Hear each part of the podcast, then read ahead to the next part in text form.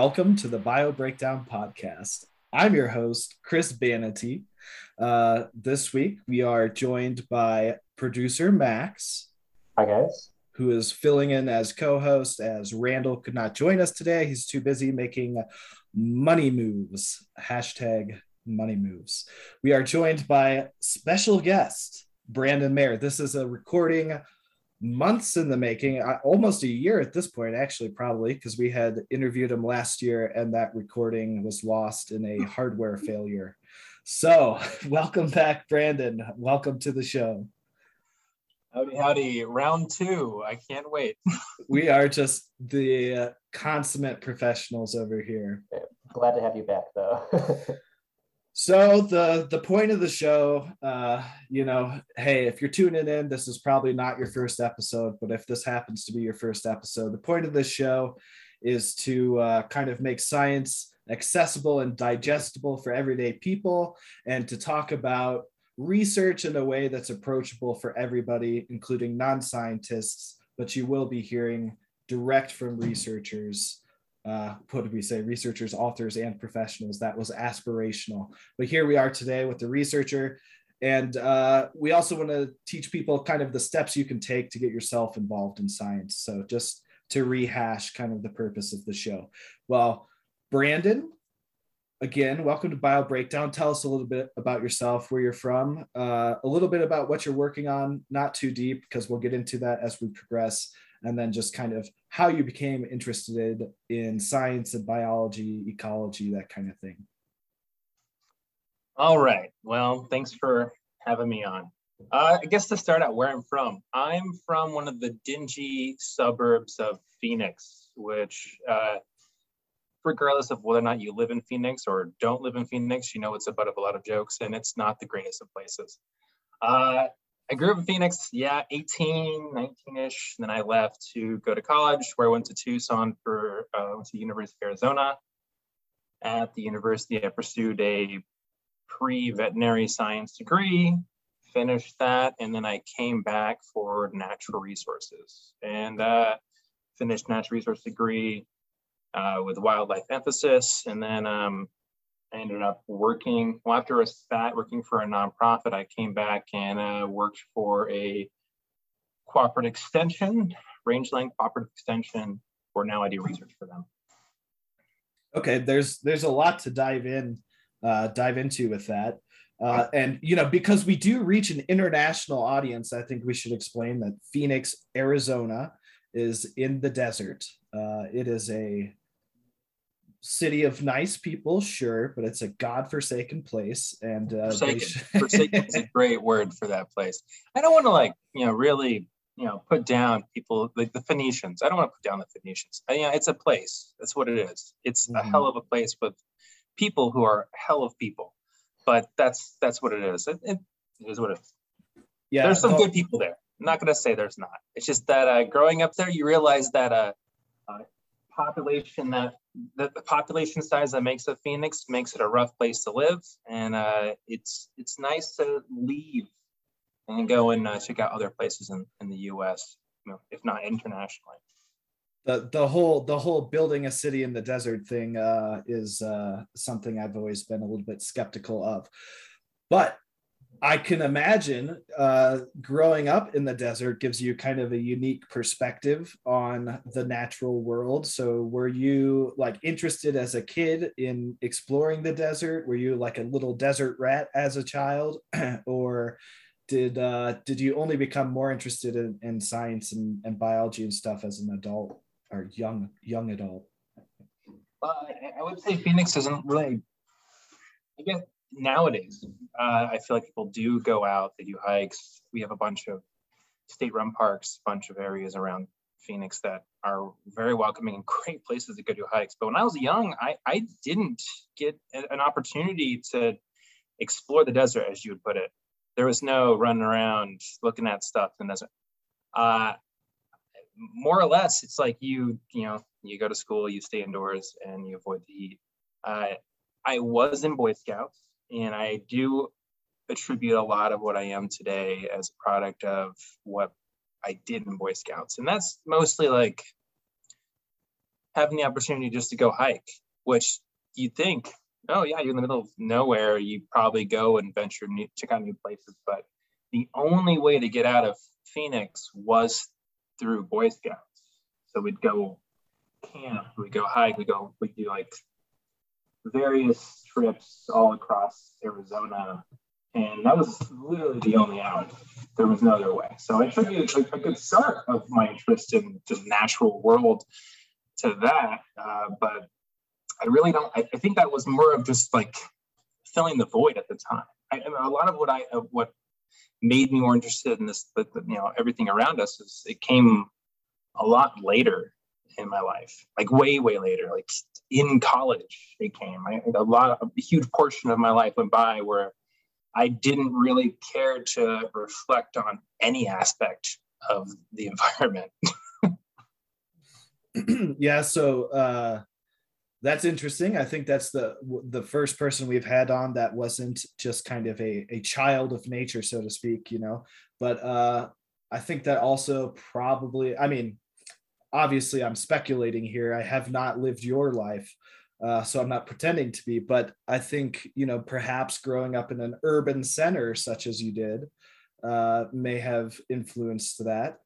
Um, would you agree with that, or would you say that's inaccurate? Yeah, no, I, I think like just opportunity wise, like mm-hmm. I don't think that a lot of uh, if I want to uh, make a more generalization, I think a lot of students that went to the schools that I went to had the opportunity to do stuff like this. Uh, suburbs aren't really like the hey, let's get out of town demographic. They're, I mean, they, they might go camping once in a blue moon, but it's not solely focused on the outdoors. I like I said, it, it just you don't have a community that supports it. It's hard to to like you know start or foster that interest early, and I didn't have a community that supported it. Okay, that's I think that's important to point out. Um, like I said, so oftentimes the other guests that we've had on um, will say, you know, it's a family member, whether it's their parents or a grandfather um, that got them kind of outside fishing, hiking, that kind of thing, which got them uh, most interested. But I mean, that is just, you know, family is just like the first level of community. And, you know, community, as we're talking about now with you, uh, is a little bit expanded beyond that. But it totally makes sense that if you don't have a community, you don't have these opportunities, um, you're not going to be interested in the natural world so much. Uh, so I guess that at begs the question um, how did you get where you are in terms of working on natural resources stuff and you had mentioned previously um, that you had pursued a, a veterinary degree uh, could you talk a little bit about that yeah. So, well, earlier talked about like, like what might have been this corridor that might have got you into wanting to explore the world. Uh, it pains me to say it, and I think I regretted saying it last time, but mostly cartoons, mostly TV, uh, mostly like things that showed me something that I I'd never get to see. That's what, like me wondering more about those worlds made me interested in natural environment, interested in the wildlife. But at the time, the wildlife was the key part. I was like, I was interested in all the kind, all the critters. That was the interesting part. that was TV. That was just what I could see on TV. But you know, whether it was cartoons, uh, you know, you could name off a crap ton of, of I guess you could say, actors or not, activists. That's better, better, better word. That were all inspirations. But when I first finished high school, uh, I wanted to work with animals, but that was a very general topic. So you, you're a kid, and you're like, I like animals, and then your parents look at you and go, "What does that mean?" that's the thing; like, they don't really understand that. And like, for most parents, it's like it's a, a concept of security. They want their offspring, their child, to go on, live the life that makes them happy. And for them, that immediately was like veterinarian. You like animals, you know what that means? It means you want to make money as a veterinarian. There was no real thought or discussion, and they basically were like, this is the direction you should move. you're working, Mhm. you're interested in moving a direction. Boom, make money as a veterinarian. Didn't you know? I, I was like, you know, dumb little me. All I see is things I see on TV. I don't know how to structure the world around me. All I know is that, oh, that's how I go. I'll believe my parents. And I went, I got into University of Arizona, and I started on the pre-veterinary sort of course. And I, you know, I took classes uh, that gave me that background, and you know, it was a good collection of classes, but never felt really right. I actually didn't do too well. Uh, I had, I ended up dropping out and then coming back and finishing uh, for a total of five years. I mean, a lot of that might have been a product of me not really knowing what I'm doing. You know, I, I feel like a lot of people coming into college are just sort of like, here's your avenue, just go to college. But it, it's a tree, it explodes. There's Mhm. so many directions you could possibly go. You- can go more focus on earth sciences, you can more focus on management, you can go more focus on pure research, you can go in a, a variety of directions. Uh, just throwing them into it. You're like animals, go be a veterinarian. You know, but that doesn't solve a lot of, it doesn't help them, it doesn't give them, them actual direction. So I did pre-veterinary. Uh, I finished and started working as a vet assistant, and it was not enjoyable. I did not enjoy one bit of that, which started, I guess you could say, an early onset existential crisis, where I was like, why, what, why do I exist? What am I? Uh, that led to a lot of reflection, and I, I thought, you know, screw this. I'm just going to Google things. I'll take it into my own hands. I started uh, volunteering at various places. I volunteered at the uh, uh, Tucson Wildlife Rehab Center. I volunteered at the Reid Park Zoo. I volunteered at the uh, uh, Desert Museum. And all those places gave me completely different insights. Uh, and that sort of shaped me into like, I should go back to school. And then I went to school, natural resource, wildlife, and, and that sort of set me on a better trajectory to what I wanted to do. Think, uh, I think that is a really common for uh, problem for people just in general the college part and we'll talk about that in a second but i mean i also as a kid got that oh you love animals. You should be a vet you know? And i think that that's a really common thing and i think you're absolutely right. It comes from just like not not really understanding what the opportunities are. Um, you know pop culture you think help animals you think like okay vets uh rescues and then like this abstract concept sorry i have a sore throat. This abstract concept of just wildlife is out there. Uh you know oil spills happen. You know you get all those kind of like exotic adventure type help animals um ideas. I think those are kind of a lot more common than they should be in like the public perception.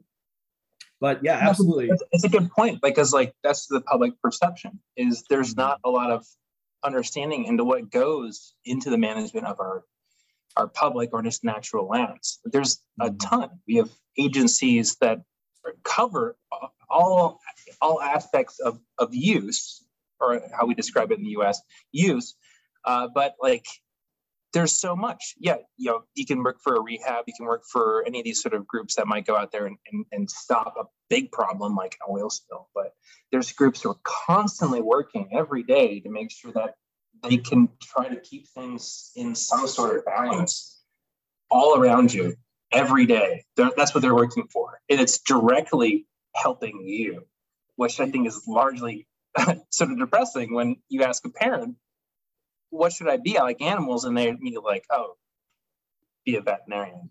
Don't don't don't even think about anything else. Just be a veterinarian. yeah. Um, one of the things that you would have to do that you know when you're a teenager you wouldn't really consider like all the negative you know vet tech such as like having to put an animal down or getting a fixing a cat for someone or dog that matter like that's not a fun activity for the dog or cat in question or the person performing that procedure like per- so Mhm. personally me like i could never be a vet tech I, i'm not that strong of a person I I, I agree with that because like, well, two aspects. I, I they don't really know what they're losing the the wildlife, and I feel like that's sort of a like a problem of of society and how we should approach recognizing having these domesticated species in our in our lives. But uh, when it comes to the person who has to be there, I mean, I've I, I still remember uh, the amount of cats and dogs I helped put down. Because what job is there for a vet tech aside from hold the animal while it stops living? Mm-hmm. And you're like, oh, cool. I can go through like 50 of these. I'm done. That's and, and it's, it's tough. It's like really hard. And I, I imagine that these vet technicians, these veterinarians who go through this, they are incredibly hard individuals. And I, and I respect their ability to do that, but it's also something that I wish they didn't have to go through. It's mm-hmm. not something I could keep doing. It's difficult. difficult. It definitely, uh, definitely jaded my perception of, of life from a wildlife perspective since then. Right. I think um, you know i don't know the exact numbers but i think uh, like veterinary medicine is one of the fields with like the highest suicide rates of the practitioners which is really unfortunate again i mean oftentimes the, the, the people that go into that profession of course like want to help they want to make a difference they really do care about animals um, and then to just be isolated in this abstract world where you are responsible for far more you know euthanasians than anything else probably. You know i think uh that as a as a kid i i quickly learned that um not necessarily like the whole the problem but having gone to the vet to like put dogs to sleep and and realizing that like should i pursue being a vet i'd end up uh, doing surgeries, cutting animals open. Sometimes they wouldn't make it. Sometimes there's nothing you could do. And then you're going to be there when they die. So, I mean, that's not really funny, but yeah. Well, I mean, like, even then, like, I, they're, they're, they're doing a proper service. Yes. Like, just sort of be like, this is a, a tragedy. No, I, it sucks the way that they have to sort of protect themselves from doing something like this over and over again. They sort of put up a wall in a way. That that does suck, but they are doing good work. Because if, if it wasn't for them, then a lot of animals would just just stop existing. They live a tortured life until they end. Uh, yeah, that's very true. You yeah. do a great service, but it's not the direction that I chose to take. In, in the, I, I was more drawn to uh, I was more drawn to questions about behavior in the end.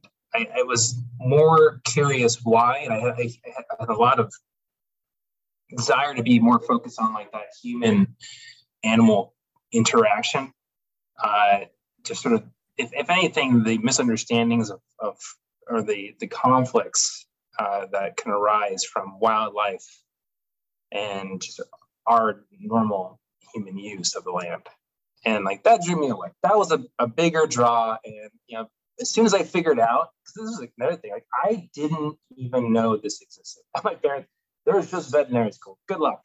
And then I finished veterinary school, and then I find out a year afterwards, working for you know volunteering at this rehab uh, uh, center, that there's an entirely different degree.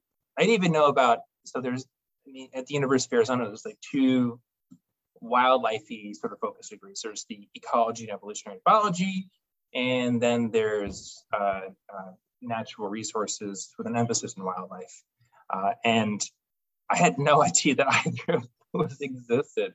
And I found out that the natural resource side existed. And I was like, whoa, what is this? And so I jumped on it. I, I, uh, I didn't think that I could just go to school because you could imagine deciding, oh yeah, I'm going to do a whole nother degree and spend a whole nother degree's worth of money on something. So I, I didn't think that I could do that. So my basic idea was I could go to school as a non-degree degree seeking grad student, uh, get a few classes under like under my wing, and then I could use those as leverage to get a, a job as like a technician or something like that. And that was the main gist. I was just like, that's all I need to do. And so that's why I ran away. I was like, I'm not gonna, I'm not gonna do this anymore. I'm sorry. I'm gonna be poor for longer, and I'm gonna do this. right. And I think that's, you know, um, I think you should expand on that a little bit because I think a lot of people might not be aware that that's even an option, the whole non degree seeking graduate student um, kind of track. Well, see, I don't, I don't necessarily know much benefit for the non degree seeking track aside from trying to attain a few extra classes.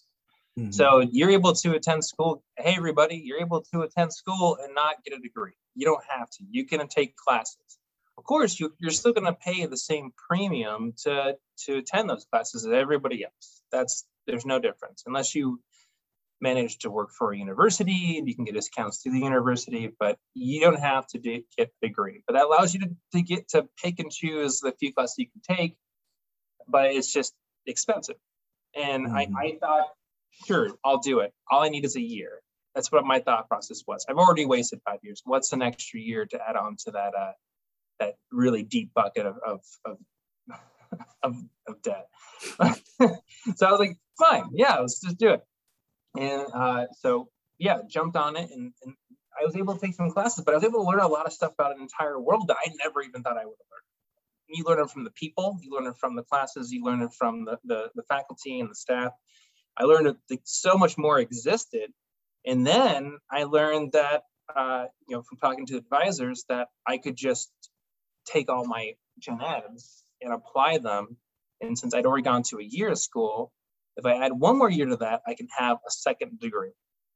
And that's when everything changed. I was like, oh, so I've already decided to commit a year. Well, I'll do another because because one drop in the bucket. two, two, three drops in the bucket. Who cares? so then I committed to it and got the and got the full undergrad. Mm-hmm. Yeah, but I mean, like, yeah, there is there's more you can do. Uh, I, I just can't recommend it unless you. It's a very specific, very specific on when you should recommend doing your your non-degree scheme. If you have the opportunity, do it without a doubt. Don't think about it. Just take some classes. If they're cheap, if you're working at a university, there's no reason not to take more classes. Take one, it's a couple hundred bucks. Mm-hmm. That, that, that's very privileged of me to just throw away a couple hundred bucks. But uh, uh, it, it's I think it's it's more than worth what you're, you're putting into it. Right, and I think more more than anything, it just shows that there you know there's a path for anybody. Right, sometimes you got to make it, but there's a path there for anybody. So you saw, you know, you saw an opportunity that was right for you that might not be appropriate for many many other people but it was right for you and you pursued it you kicked that door in and you found the path that worked for you and so like i said you know uh, we want to get people more involved in science and just showing that there's a path for everybody that wants it uh, i think is important um, so when you chose so in that non-degree seeking graduate student, you were able to get a natural resources undergraduate degree?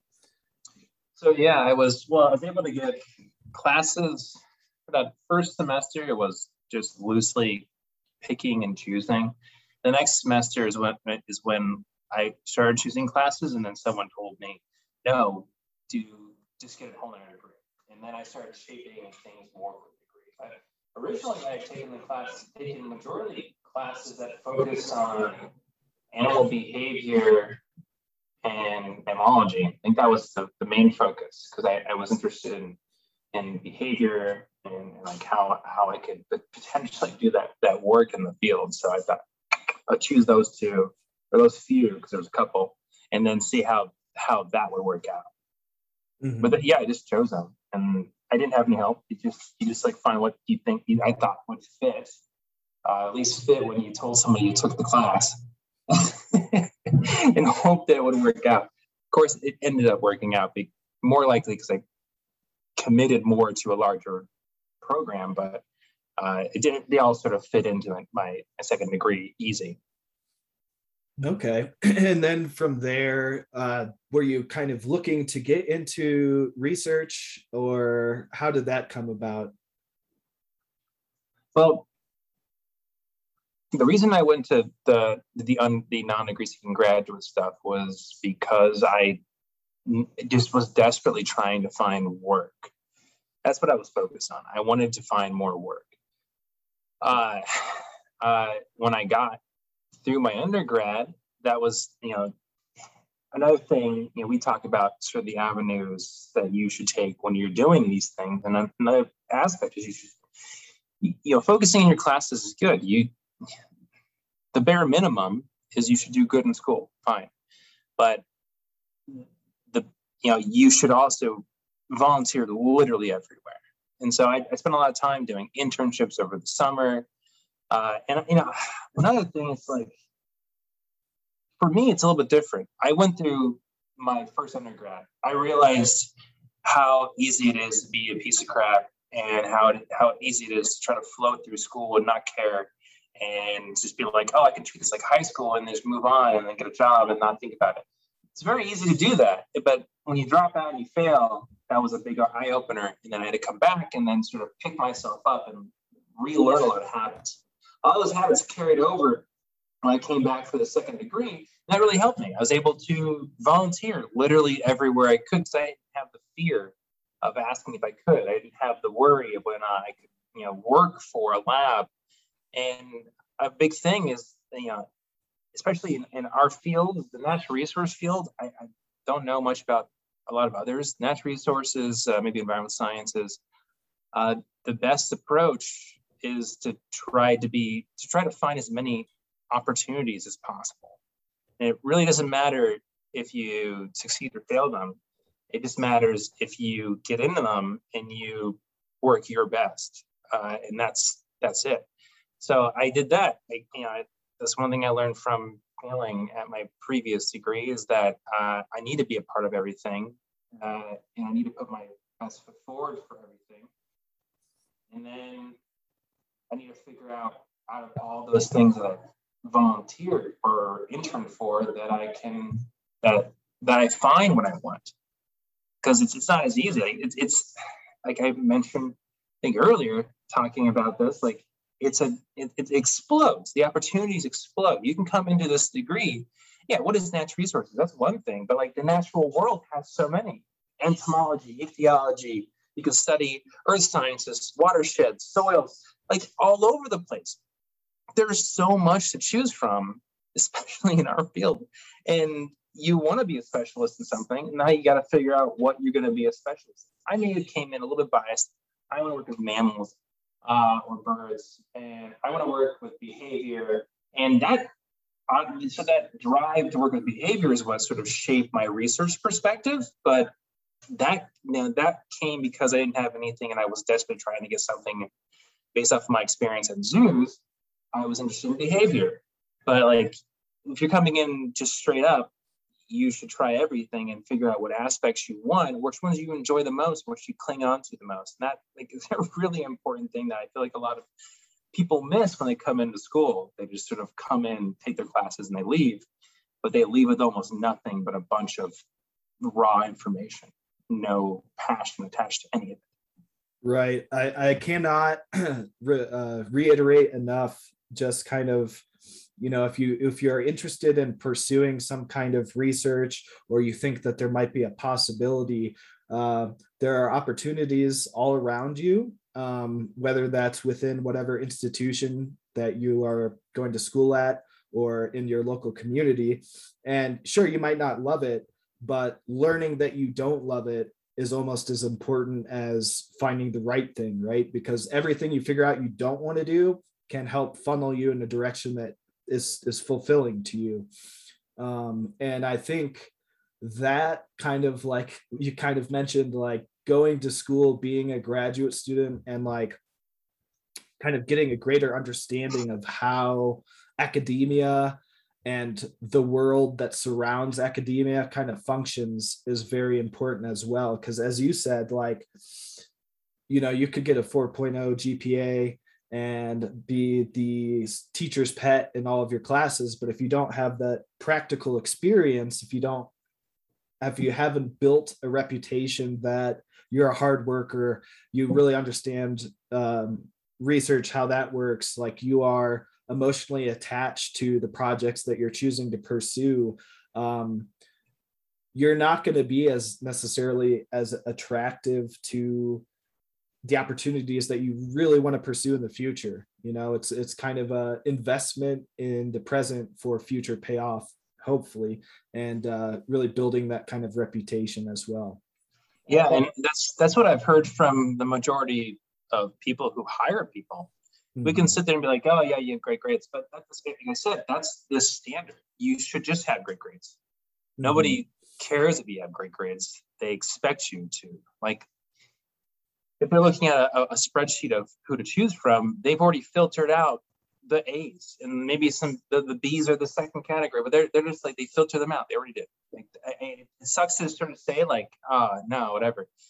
Uh, and they might, but then again, saying that like that's one aspect of it. They'll filter them all out, but they also they they'll almost more more than half the time they'll want to see that you have field experience if you want to do field work, if you want to be a part of something, if you want to work for a state agency, if you want to work for a federal agency, uh, I can't speak much for nonprofits, or I'm assuming consulting firms probably also have the same sort of perspective. But if they're hiring, they want to know that they can trust that you can go out there and not uh, not be in danger, not be a risk, uh, and that's a huge part. They want to know that you can go out there and like you've already shown, like, oh yeah, I've uh, I worked for this lab and I spent this much time in the fields with like two other people. Fine. And then they see that and they go, oh, cool. So that could be a check mark. That might be the first thing. Who here has any field work at all? And then that would be the first filter uh, moving on to whether or not they want to hire you. Who here next has good grades? Uh, right.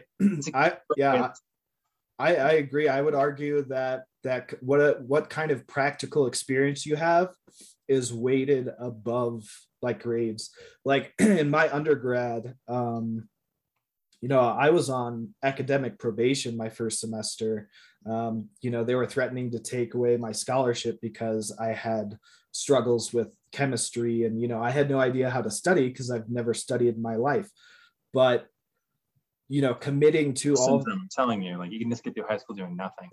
yeah. you go to college and you're like, oh, I have to learn oh no. But it's but it's those like practical work experiences and then networking that really gets you where you want to go. And i think you're exactly right to say it's almost a filtering effect right? Because you know plenty anybody can come up with an excuse of why they didn't pursue research in a lab or whatever and sometimes it's a valid reason it's not an excuse. But everybody could do those things you know? Again whether it's at your your university a zoo a wildlife rehab uh, you know there's opportunities all over the place. But uh moving on i guess you you mentioned you really wanted to pursue something um, behavior oriented. Um, could you talk about what kind of behaviors you thought were most interesting and like and not necessarily zeroing in on that, but how that got you to what you're working on now, and and then we can kind of talk about what you are working on, I guess. Yeah. Okay. Sure. Uh, well, I think like it's weird. Uh, so my second degree, I had a minor in psychology. So I was also really curious, like sort of that. It's a lot of work that's done on humans you know, no kidding. Like we have tons of humans around us. It's much easier to do to do research on them uh, than an animal in the middle of nowhere. Uh, but I was interested in a lot of why questions, like why would we do this? Why would I do that? Why would I do that? And from an animal perspective, I was curious about those things. I took a lot of classes that were focusing on that perspective, the behavioralism sort of pers- perspective on why we act in the way we do. So when I was first doing that undergrad, I was interested in a lot of those questions. Why? What's sort of what are these sort of invisible barriers that just sort of like buffer our mental movements in certain directions? Those types of things. Whether or not it's a physical constraint or whether or not it's a mental constraint that's constrained by your physical. but they, what what things could constrain movement or like why they existed the way they did? Like what things could create, like I mentioned earlier, these conflicts between humans. Because a lot of it's not like, you know, the animals are evil. They're not trying to hurt humans in, in the cases that they do. Like whether it's a coyote eating someone's pet dog, or it's a bird, an owl flying away with one, or whether it's a pest animal like an insect or whatever. A lot of times it's just some signal that just happens to make things messy. Like we, we're, you know, humans are the apex ecosystem engineer. So when we do stuff, we create new opportunities for things to be just sort of misguided, for signals to mix, and then it creates problems. So I was really interested in that, and I was also interested partly in, in training as well. So just sort of like figuring out the rules revolving around training. Of course, none of that actually played into the work I did afterwards. So I, after I finished the degree, I um, ended up going and working for a nonprofit. I won't speak to nonprofit's name. I have no interest in that. Uh, it wasn't uh, the nonprofit work didn't work out too well, and I came back and ended up working for the uh, uh for the university. When I was in an undergrad, uh, I had been very interested in, like I mentioned, these signals. What sort of aspects of the environment cause or induced a reaction from wildlife to do certain things? And my basic consensus is like, oh, it's going to be a product of the environment. It's going to be a product of vegetation, product of the structure of the environment. That's going to set this playing ground for everything, like with you know, you know temperature, uh, you know, whatever constraints, how much precipitation, all these little, these little tiny things, they build up, and that's what's going to uh, that's what's going to shape whether or not an animal is going to do something. And from that, I was like, okay, cool. Well, how do I get more of a background in that? And yeah, I looked into the various uh, labs, and the one I latched onto was um, it was a lab that was a cooperative extension up here, and uh, most of their focus was all on rangelands. And uh, I think I latched onto them mostly because they had less, I wouldn't say less of a question based approach, but they had a, a, an approach that was more focused incredibly holistically, like all aspects. So they weren't just looking at tiny pieces and trying to look at like questions whether or not they were looking at every aspect. And their main view was like, how do we relay this in a way that is important to somebody else? And how do we connect all this, these thoughts? How can we make this useful to a person who doesn't have a background in all this this this stuff? And that of I latched onto there. I, I, got a, a, good background in um, identifying plants. I got a good background in sort of trying to monitor or inventory like uh, just our just the landscapes in the Southwest. Uh, and I did I did a bunch of that work, and they were uh, because of my also I did some work working with the uh, New Mexico Meadow jumping mouse for Arizona Game and Fish, combined with also my background doing camera traps, just want to really quickly note I've done a lot of stuff, which is also a good reason why you should try everything because eventually it might just all work together. This happened to work together really well.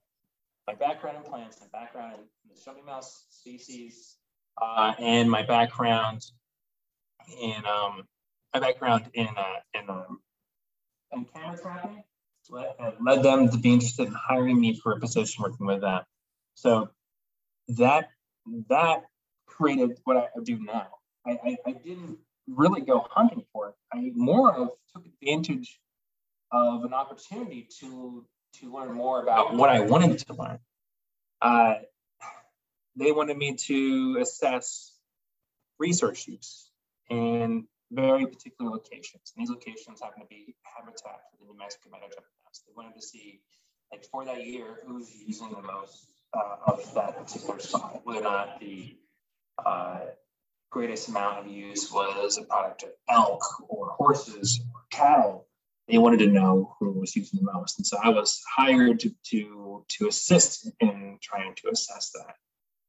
Um, yeah. So like that's what I mean. I, I, it's like really weird because you go into it, you start out with this goal, like, oh, I want to study behavior, I want to do these things specifically, uh, but you don't really know where you're gonna go. I feel like that's sort of like a a red herring of life, where we just sort of think that that if we just push ourselves in a certain direction, this is where we're going to go. You can, and more or less, you're probably not going to be as happy as if you had just uh, like found out more opportunities and then took advantage of those opportunities to grow where you wanted to grow. Uh, yeah, and I, I, uh, I just asked this question. I had a student work with me, and they were asking like, why would you be in this rangeland program? Why would you be doing this stuff if you don't? If your interest isn't in necessarily purely rangeland, and it's a big thing. It's like I, I don't think it, that there's lines drawn between them all. Research is research, but now you have the the know-how, the background to perform research. You can practice that literally anywhere with any any focal species, any focal topic. You can practice research, and I feel like that's something that's sort of largely ignored. Is like you get stuck in one spot, you're doomed to be that one spot. Like no, you need to. You can you can drive yourself in a direction until you get out into a place that is what you want to do because you're trying to create more opportunities. And that's that's the direction I think education should really sort of sort of approach is that education education gives you an opportunity, the freedom to find more opportunities. And those opportunities are what are going to make you happier or not. And if you don't to approach trying to find more opportunities, trying to trying to if you're not interested in heck, you might not be interested in, in, uh, getting a, another higher education, and that's fine, I guess. But like still, like trying to find those opportunities, I think is, is the is the greatest aspect you can want because you'll have an opportunity to choose. You'll be able to look for what you want to do and shape your life in a, in a direction you want. And that comes with you having a good background in something, whether or not it's what you want it to be. Right. Yeah. Yeah. So I guess uh, it's kind of I, I agree. I, I kind of think you could rephrase what you're saying as as like you're investing in yourself, right? You're you're building yourself more so than building the job you want you know what i mean in in it's almost kind of like in investing in yourself and pursuing these opportunities uh, you're almost like building yourself as a puzzle piece and eventually you'll fit. Um, whereas you know if you don't get the appropriate little knobs on there from the opportunities you pursue or don't or whatever uh, it's going to be harder to fit somewhere maybe. Yeah and I, I, this mentality actually came sort of later in my life uh, and the sort of like i mean the building opportunities thing's one thing but your choice of opportunity is also another aspect of that and uh, Chris, you know Stuart Wells, and I I'll, i remember my first time meeting this guy and uh, at a at a local conference, and he said when you're making choices and moving on in your life, you need to make choices that are going to give you something that is going to make what you want to do more possible. So whether or not you're doing something research-wise that's going to give you an edge to do what you want to do in the future, you know, whether or not it's GIS work, whether or not it's just hard statistics work, whether or not it's uh, research planning, uh, you know, whether or not, you know, also it could be management of, of a research group. Those, those things are multifaceted things, and, they, and you can look and, and try to find pieces of those that you can get from various opportunities. I feel like that's a key importance. Like you you can't just take whatever. You should look for things that are going to build on something that's going to get you where you want to go. So I may have done rangeland. Yeah, I and I will probably don't see a good reason for it. I can test for how my parents react when I mention the word rangeland, or how some friends react when I mention the word rangeland. They just sort of like, what is that? Do you just watch cows? And like more like it's it's like public public land management in a sense, but it's, it's incredibly multifaceted. I, I, uh, it could be communication with the public, which is an incredibly difficult field, and trying to learn how to convey science in a way that can be useful or at least interesting to the public. That's difficult. But it can also be like just aspects of cooperating with agencies, or it could be aspects of like trying to identify problems where they exist. All those things are interesting to me. They all fall into the void that I thought was interesting, trying to look at, you know, wildlife human interactions and conflict.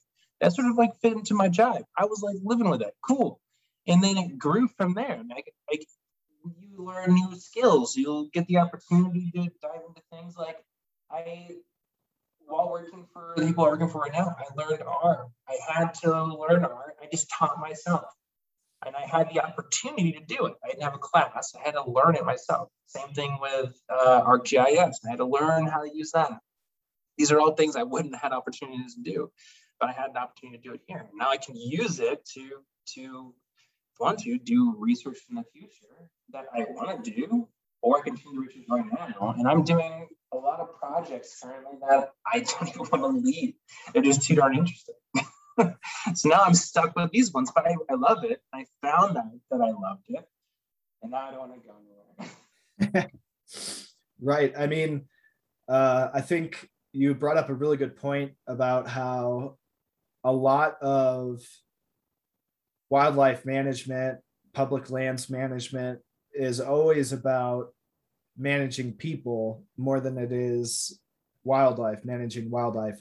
And it's really even more so about managing like the relationships between people the relationships between groups and institutions of people and how they do things how they see things uh, and how they relate to each other to get the result in the wildlife in the land uh, that you want but could we could we talk a little bit more about like what the actual projects that you're working are are working on are i guess yeah, yeah, absolutely. Uh, so I work on a couple projects currently. I'm finishing up my master's, and I mentioned earlier this sort of allocation project where we're trying to allocate a resource within a like a restricted area. So in this case, the critical habitat of the, the Mexican meadow jumping mouse. Uh, trying to allocate impact in a sense, to, or use in a sense, to like each species that uses the area. So whether or not it's elk or cattle, there's a lot of contention over which species is, is maybe the one most uh, the, the one that's, that's responsible uh, for for use. So it's hard to know. Like you know, most research looks at like opportunistic, not opportunistic, these scheduled sort of visits to location where they count count individuals, count the amount of uh, species that they are, uh, or count the amount of species grazing, actually using resources, or where they're using species, and so, or where using grasses, or and so like, that was one aspect of it, which was it, which is what is supposedly finishing up this semester. So hopefully, I'll have that done. Um, my other two projects, I am working with um, my my coworker in the lab, and we were focusing on a uh, sort of distribution project looking at horses uh, around the uh, Heber wild horse territory up near Heber Overgaard. And that's looking at sort of like what individuals are using the wild horse territory uh, and what aspects of the wild horse territory they're focused on using.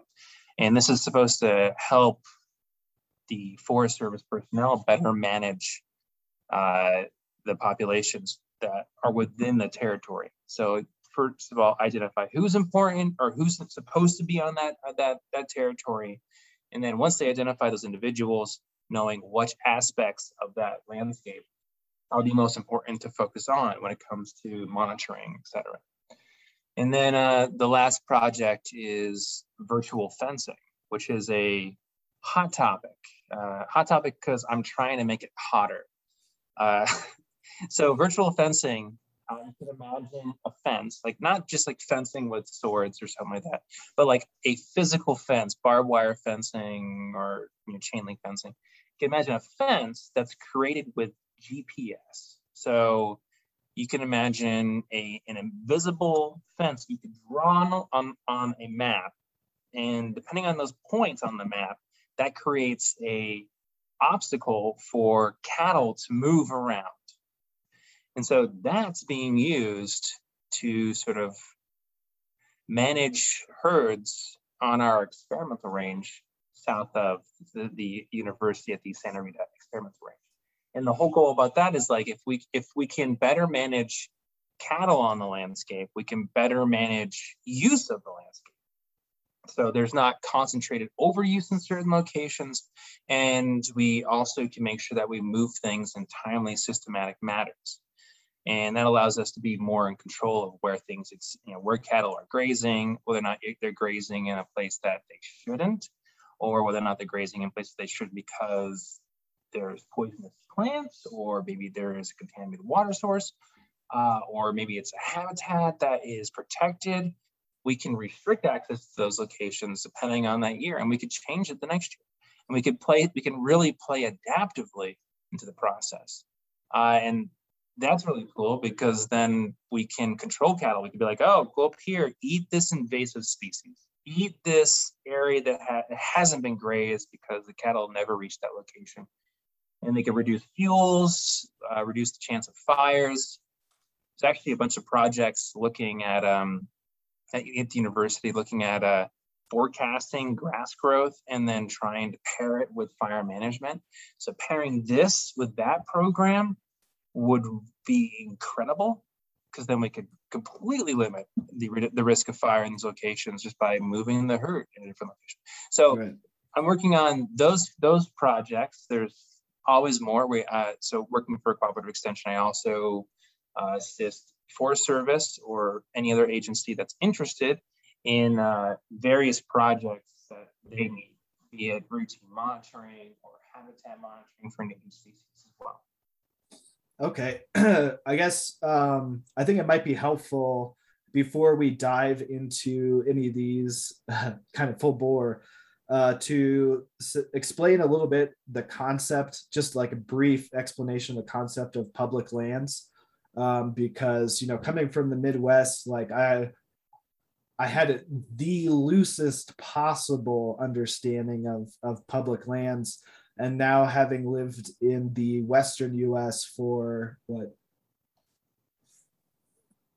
three four years now, three four four some time period of time i now have a better understanding of public lands and it's way different um, from what i originally thought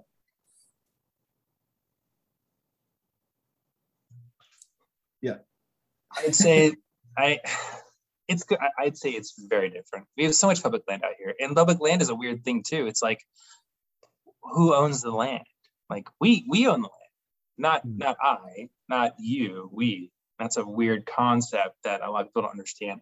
A lot of these agencies who manage these lands, like say Forest Service or BLM, uh, they manage these lands. With, Bureau Bureau of Land Management. Yes, not the other one. That's just important. Uh, so these agencies manage these lands with, well, in Forest Service's perspective, uh, a multiple use objective. So these are resources to be used from multiple sort of institutions or groups. And that includes grazing, that includes hiking, that includes wildlife, that includes every possible thing that could use it. And the, and the idea is that you want to have all these groups be able to use it within the constraints. That they're not actually damaging that resource. Uh, BLM also has their own uh, version of multiple use as well. And so like these areas are all supposed to be used, but within the within that, that like constraint of, of impact sense, so that everybody else are, is not being affected by the use of one party or another. Right. So it's really these these institutions' jobs to kind of manage the parameters within which all these different groups can operate, right? Um, so yeah. yeah. Well, are those regulations are those set on like a statewide level or more of like a federal level? So so agency work is federal. So mm-hmm. I, I, when I mentioned BLM, Forest Service, those are all like federal mandates, like the multiple use. Uh, uh, if I'm getting this wrong, I'm pretty sure it's like multiple use objective, but I, I feel like objective is a wrong word. Uh, those are agency. Of course, though, within every sort of subsect of a section or you know, of like a forest, they t- tend to do things a little differently, like on how they approach those goals but they still do aim for those goals. That is a that is their, their focus. They want to manage it appropriately within the confines of what, what has been dictated. uh, demanded by like was demanded of them, but uh, it's going to be a little bit different on how they approach those goals, since that's going to be a, you know, most of a forest to forest sort of approach. Because you know things are things are different between states, things are different between cities or you know sections of a state. Between a, a lot can be different whether or not it's technology wise or culture wise. There's a lot in play on how we can do something. Mm-hmm. Uh, so that's a big part of it. State agencies have their own objectives, uh, and they, they, tend to work with with agencies to accomplish those objectives. Uh, I don't know much about state agency work itself. I just know that they tend to be more of uh, game management uh, and and non-game management as well, but more in the context of you know mapping critical habitat and creating sort of these situations to better protect those those species. Okay, yeah, I think that's a really good description. Uh, I, I think there are, you know, a ton of people in this country who, you know, either apathy or largely lack of opportunity um, often don't get to see public lands or experience that that you know you're out there hunting and yet you're surrounded by cattle and those cattle are supposed to be there and they're helping keep that land public uh, but they also have to be managed so that they don't overgraze. So you can only have so many cattle, all that kind of thing. Um, that's the thing. Like you know, managing those cattle is difficult. So like a lot of research goes into making sure that when you stock an area, these areas are, are basically parsed out into allotments, further parsed out into pastures. And these pastures can be stocked with an X amount of cattle that are going to match the production or attemptively match the production of the entire pasture in total. So they make an average for the, the total pasture. Uh, and so that, that's that assumes a big thing that that production is, is uniform across the entire pasture, most likely it's not. You might have riparian areas and move to the pasture. You might have areas that are just completely devoid of growth. You have a lot of south-facing areas that uh, south aspects sort of areas that are drier, that don't produce as much, might not be grazed at all. Areas that are steeper that might not be grazed at all, that sort of force cattle in one locations, one location on that pasture, and that completely shapes shifts on how like how that stock affects the landscape because you put them all in there, and you might be saying like, oh yeah, this is fine for an average production for the entire pasture. But if the pasture size is restricted by where they can access uh, forage, then you're basically increasing the amount on those very specific locations. And that causes sometimes causes impact. It causes uh, conflict between other users. Okay, and I think that's a perfect point to kind of jump into um, the project uh, that you work on that I'm most familiar with in trying to look at competing grazing interests between cattle and elk, um, mm-hmm. which, you know, I think again, it's like unless you work in range rangeland stuff or you know ranchers or you kind of live in a certain state that has this issue, you probably are entirely unaware of it that the fact that you have to uh, make sure that you know cattle are not eating all of the grass in an area and that the wildlife can also eat it as well. Um, and that oftentimes ranchers might have a different perspective on that issue or you know that kind of problem. Yeah well starting with the rancher's perspective uh, most of these these ranchers are there for a very long time so they could be there for upwards of 80 plus years, their family has. Mm-hmm. Uh, uh, and they have a lot of great input and insight into land management, whether or not like, how they imagine their cattle using the landscape, uh, what they think or they perceive as sort of like an, an adequate level, an adequate level of of uh, of use. And so it's all very useful, and it's something that should be ignored. Uh, and but it, also comes down to like it's really there's a lot of subtle subtle, subtle things that can happen when grazing. Uh, selection pressure pressures onto one species more than another. Uh, the having certain species more resilient to grazing than other.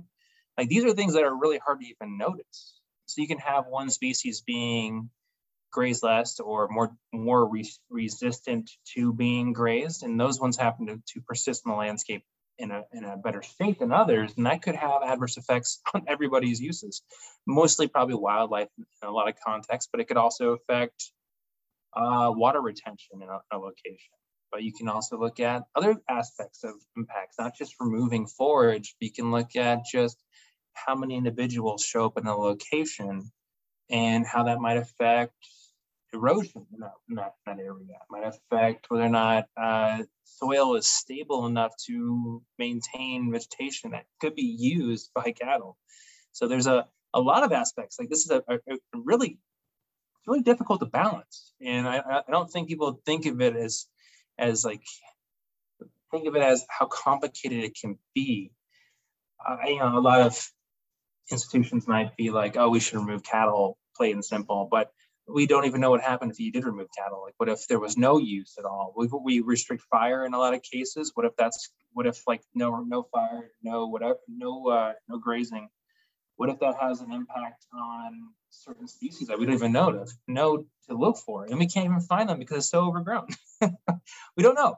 Uh, a lot of we don't knows, and trying to balance it while maintaining use is probably our best way to do it and uh, but like teasing apart that use is also very difficult. And that was like what my master's is about is how do we know that the use we see in one location could be related to uses we see in other locations. Like do species use one spot than the other? And can we say if we slap a camera in a tree overlooking a location, we look at all the individuals grazing in that location and we break it up into percentages, how does that tell us if the uh, you know if that use is representative of the larger area. Because like you don't it's, really hard to know. Like you can go out there. So the current sort of uh, dogma when it comes to utilization is we can go out there and we can measure uh, measure a bunch of grass. We'll go along measure the grass lengths. We look for plants that are ungrazed. We look for plants that are grazed. And then we look for we get an average height of ungrazed and uh, the average height of grazed. And we can look at the amount removed that's one method. There's a couple others. Another method that we like to use is called the pair plot method, where we have a bunch of cages that restrict all use in the cages. And then this allows uh, this allows us to have an area that's ungrazed. So nothing removes anything inside this cage. So we can sample outside of it along the reach, and we can sample within the cage as well. And that allows us to see a, see a direct relation between what can grow and what's being removed.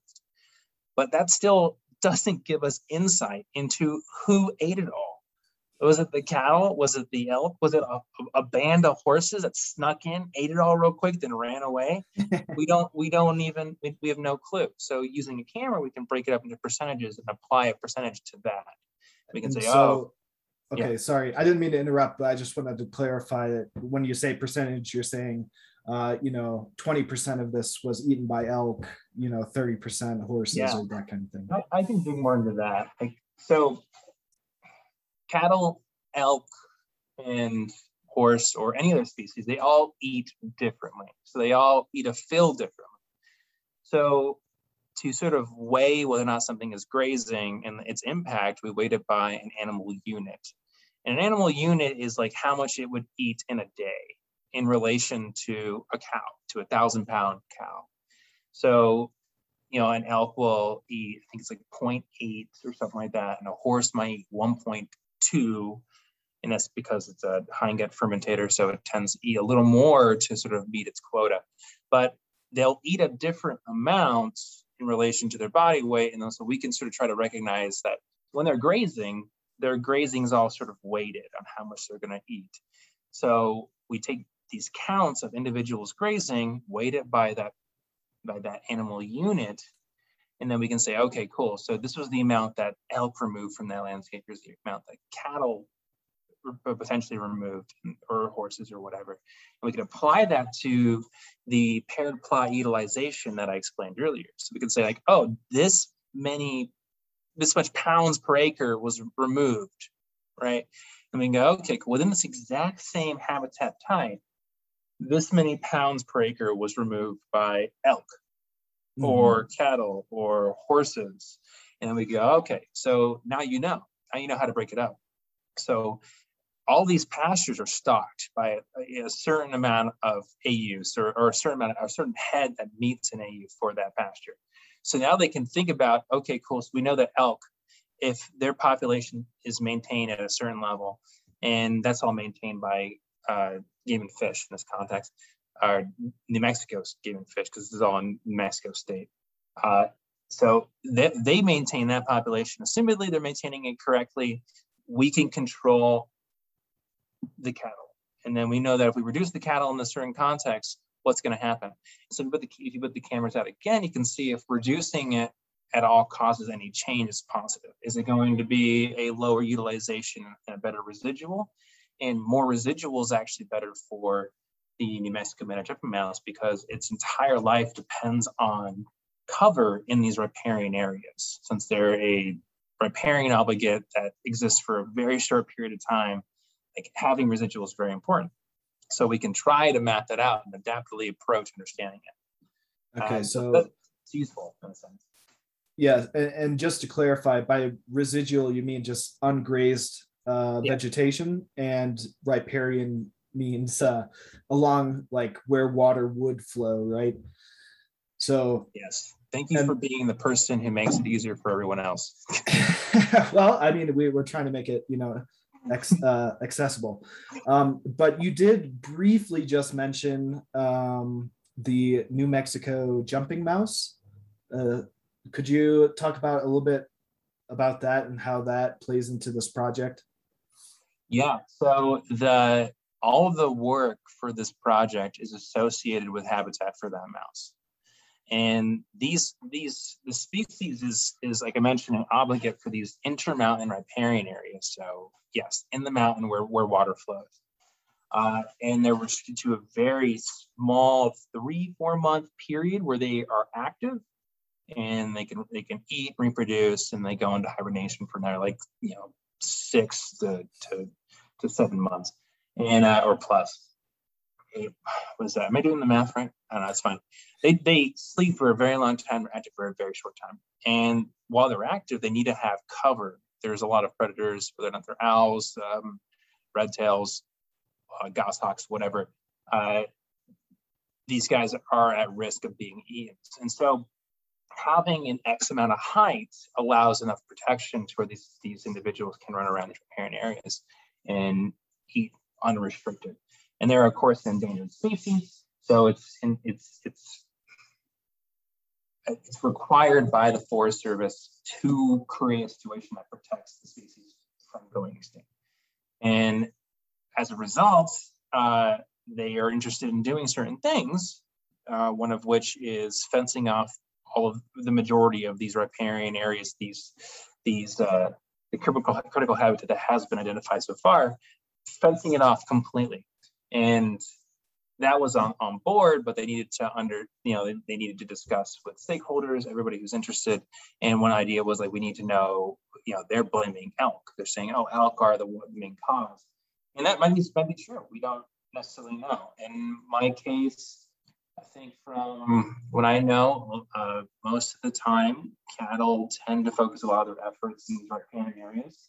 And there's a lot of reasons for why they would do that. Uh, areas tend to stay greener longer, they tend to stay cooler, they tend to have water sources that are right, right there. Yeah, you just drink. Uh, they tend to have re- really rapidly regrowing forage. Like there's a lot of incentives for cattle to sort of you know use these riparian corridors more than these upland areas or in the forest. Uh, whereas elk tend to, to choose that like area along forest lines a bunch. Uh, you know, based off what I've read. So I mean, there's a you know we don't know. So now we can go out there and say, okay, cool. Based off what we've seen specifically in these habitats, we know that cattle are using them to this amount. Uh, the other aspect was they were interested in how fencing works and because they want to fence off these locations. So uh, we also looked at fencing, whether or not it works. But um, when it comes to that species, I have to say that like uh, I would say, and I probably shouldn't say this, uh, the biggest threat looks like it's going to be big cattle, but further analysis is what really is necessary to, to hone down who is the culprit in a sense. But then again, like even after you do this, most likely these areas be fenced. Uh, and, and I mean, it, it's probably a better decision, but even then, I don't even know how that might play out. Is a big consequence of restricting an area. These, like I mentioned, these areas grow more uh, in response. Uh, well, these areas grow more because they're they're immediately adjacent to water, but they also grow more in response to you know being grazed. Grasses tend to, once they're grazed, they'll uh, increase growth of their leaf blades to sort of return to get more leaf blade area so they can grow more. So they need this, and they do do this. So it's going to be interesting seeing this when we're looking at like these riparian areas where they make upwards to 800% more than the uplands and then restricting the use in these riparian areas. That's going to be an interesting play. We don't really know how the cattle are going to react if they're if the number of cattle put in those pastures is not going to change. So it's going to be interesting regardless, like whether or not it plays out like they thought it would. well, that's exactly it. I mean, I think uh, this project is a perfect example, kind of circling back to what we talked about in the beginning of how, you know, you, I'm, I'm not trying to speak for you, but you might not think rangeland is the, the most interesting concept in the world.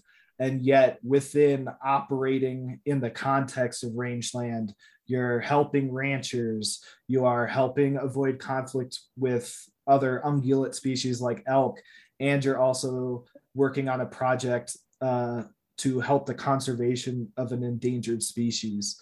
Uh, so that's a that's a perfect example of you know seeking out those opportunities and uh, taking advantage of them to put yourself in a position uh, that better fulfills yourself, even if like from the outside it might not look like it.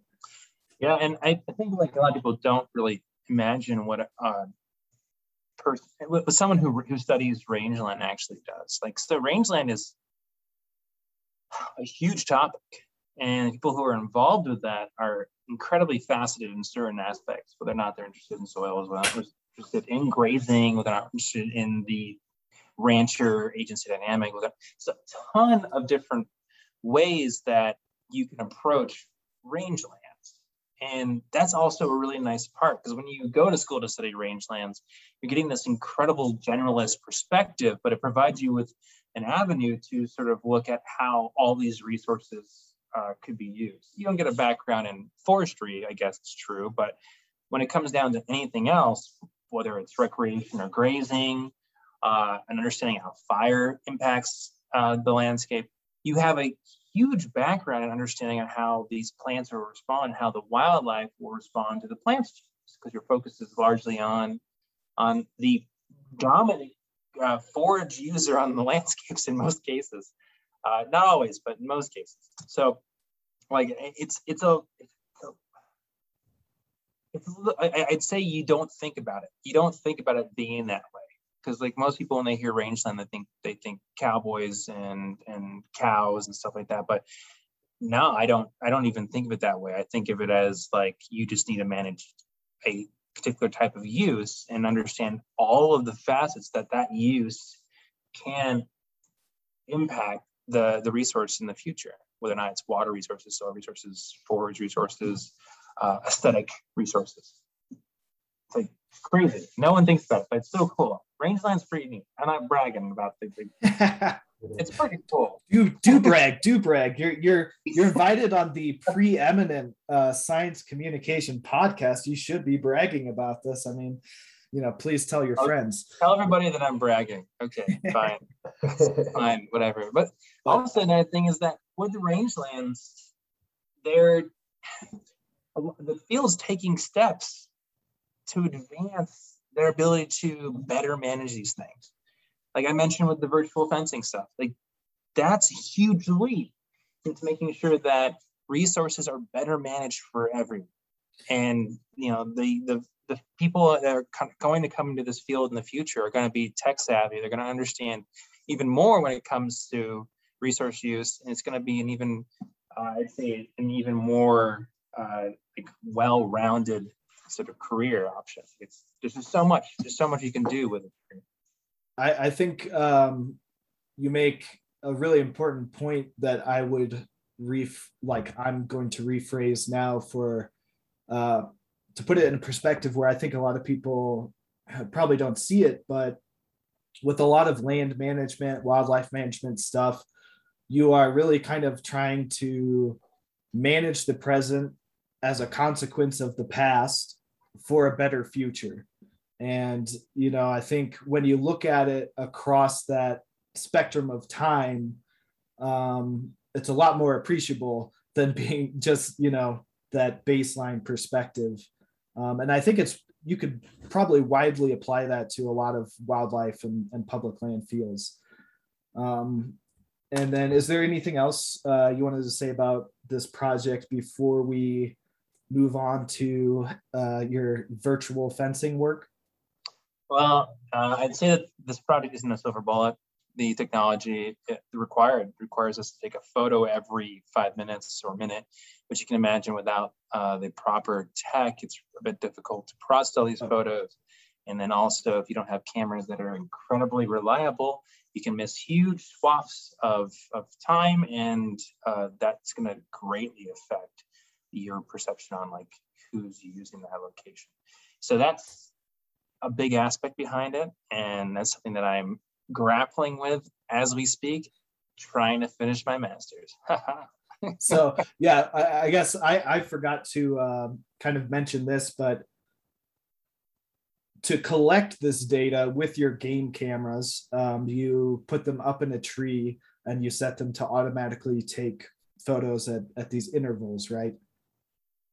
Yeah, so that was the thing. Like most most people who do camera traps know that they're trying to put it basically at the, the level of the shoulders of the species they're targeting. Because you're trying to capture this movement across the camera using a motion sensor.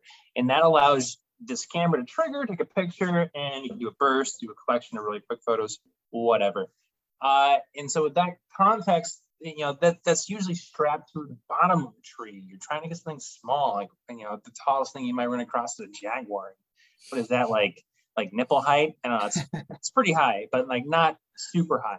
In our case, these these shots are landscape shots, so you're getting this huge, wide open shot of an, of an area, and that makes things really confusing. So you can't quantify that area very well.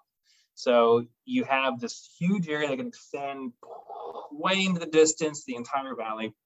And uh, we tried that that way, and it's very difficult to identify a cow, whether or not it's grazing, or there's two cows grazing, or if it's one cow with two heads, we can't really tell. So uh, we put them in trees, and this was partially encouraged by camera theft, because people could cancel your cameras pretty easily straight off the tree. But if we put them 30 feet a tree, and no one's touching them, so we'll climb 30 into a tree, angle them down, try to get a uh, like a quadrat, a, a, a, an area that we can control that, that uh, is specific. So we can say like number of individuals per area, number of individuals mm-hmm. grazing per area. And that allows us to sort of approach things a little bit differently with our analysis. And uh, that's what I'm teasing with right now, mostly because um, our camera areas vary a lot over the two year study that we did, mm-hmm. which makes things very interesting. I've got kind of a stupid question for you.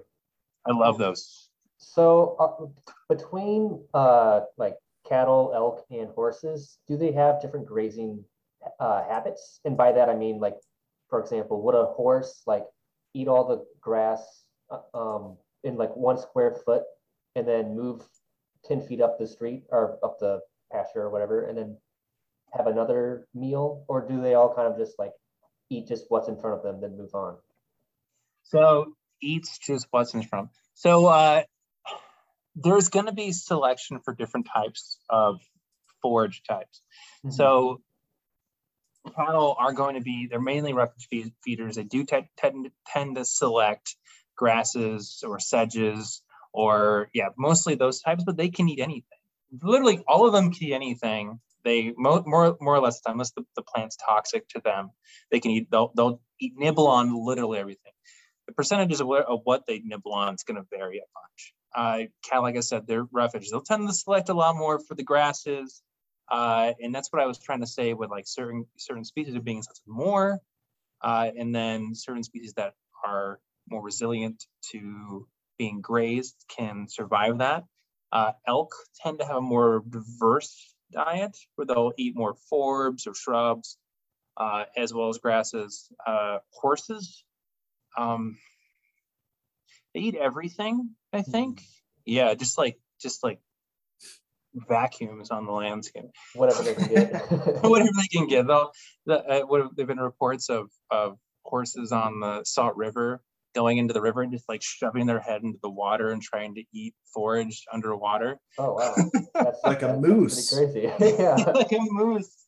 Yeah, no, no, they're they're they're pretty tough, tough creatures, I have to say.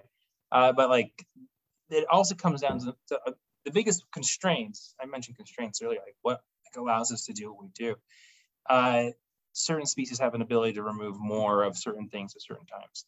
So horse have top and bottom teeth, which allows them to clip closer and closer and closer to that crown of grass. Uh, certain species that create stolons or rhizomes tend to be more resistant to these things because they can just spout off new plants, less less on the, on the stolon part, but more on the rhizome part. But uh, these horses can nibble far, far down. And so in certain locations that are really hammered by horses can look like putting greens in a sense. Uh, cows can also nibble down pretty low, but you know, at some point in time, there is a diminishing returns and they'll just move on. Mhm. Uh, from some of the stuff that I've seen with my sites, they tend to increase the amount of time they're in a location. And I think that's just to sort of meet a threshold before they move on. Uh, but I'm not 100% sure on that topic, though. Uh, that's merely presumptive speculation in, in a sense. But they are very, they're, they're all differently selective and they all have different sort of morphological features that allow them to remove more or less from the landscape. Gotcha, gotcha. Thank you. Yeah. That's a good question and a, a good explanation. Um, yeah, no, I'm serious because I think a lot of people, again, you know, we we are speaking to a pretty general audience, and the idea that, you know, while a horse and a cow may eat the same kind of grass, they're going to be doing it in a different way, which has different consequences is something that a lot of people probably don't spend time thinking about uh, in their daily lives. Yeah, I think I spend too much time thinking about it. Just when you're going to sleep at night, instead of counting sheep, you're like, all right, yes, top and bottom team. yeah. How many bites does the horse take? Just watching animals come by and graze in the riparian area, I'm counting the individuals in my head. That's what's really happening. Let's get to your uh, your cyberscape future uh, set geofencing because I think you know uh, this, as you said, has great potential for the future to help us manage um, grazing in ways that we can't do right now and in a very targeted way. Yeah, sure. Uh, so to start off, so the Santa Rita Experimental Range is collaborating with Cooperative Extension to fund a uh, sort of a study examining the use of virtual fencing using uh, the company Vence is project. Vence as in virtual fence. Very, very original. I love it. Uh, so Vence, uh, so Vence, is, so through Vence, we're going to collar somewhat, we have two herds. We have a small herd, we have a large herd. So Of cattle, correct? of cattle, exactly. I mean, I wish there were goats, but that's a whole other topic. Anyways, of cattle. So we have a small herd, a large herd. And our, our sort of approach for the next three years is we want to hound out all the details involved in making this the most accessible we can to the ranching community. Uh, I mentioned earlier, being able to restrict access by the by you know drawing a line on a, on a tablet, restricting access to a location by drawing a line is incredibly useful. Uh, so this is probably as unknown, but making so when you're out wandering around, you see a barbed wire fence. Uh, it costs roughly a, a, a dollar per foot to build those fences. And if you think about a mile, a mile is like roughly 50, 5,000 ish feet. So for every mile, they're spending roughly uh, $5,000 to build a fence. Uh, and that's also excluding the cost to constantly repair this fence in perpetuity or build a new fence outside that fence because the old fence has gone to total, total crap. And so like this creates an opportunity for them to ignore that aspect, uh, to, to not worry about constantly maintaining fencing. Uh, that's one incredible point. They don't have to focus on that. They can focus on other things. Uh, another thing is that they can uh, combine with us being able to block individuals from certain locations whenever we want, not have to worry with the costs involved in that. We can also know the location of all of the cattle because every every individual is collared, so we can know the location depending on how often we want to know it, even 15 minutes or an hour or a day. Uh, we can know how we, where they are located at on the map. So we could, if they, an, an, individual disappears, decides to go rogue, we can go locate it. And instead of just wondering or driving around aimlessly, we can locate them immediately and, and then pick them up, put them back with the main herd. So those are really useful things, just plain and simple. And I mentioned earlier a bunch of way, reasons for why it's useful restricting them to have access to locations, but those two things are going to restrict the costs of our ranchers, they can focus on other aspects of their operation and that could be more beneficial to the landscape. And, I'll, I'll, and I'm, I, I had to say, I, I believe that a lot of these individuals, you know, I, I mentioned that their families are out there for 80 plus years. Uh, they are completely invested in this landscape. They want to see it the best they can. And this gives them a new opportunity to do that, to invest in the landscape, to invest in things that they might not have had time to focus on before because they were out fixing fence or trying to find money to build new fences uh, or to locate cattle that, that have disappeared. Like they now have the ability to do that, and this this is going to give them the ability to do it. But like, it's a new technology. That's the hard well, part. It's it's a new tech. Like that, you know, trying to figure out how to introduce that is is is going to be interesting and complicated. Could you elaborate on the mechanism of how these collars actually do um, tell a cow they they can't go there or they need to move or how, how does that mechanism work? So the, the best way I can explain this is through an analogy. So if you're walking around, you're just aimlessly walking around, in the distance you hear a buzzing noise and you think bees you'll avoid those bees. Maybe like, oh, I want to look over there, but you're going to avoid them. You'll walk around that circle of where that sound comes from. So, well, we know, we know that that sound is associated with some pain. Like we know that, like, oh yeah, we just stormed the castle. We're going to get attacked by the troops.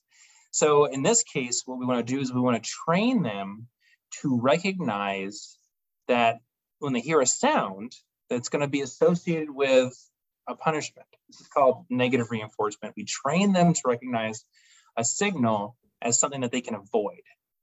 So they're avoid they're they're they're choosing to avoid a punishment in a sense. They're reinforced to avoid a punishment.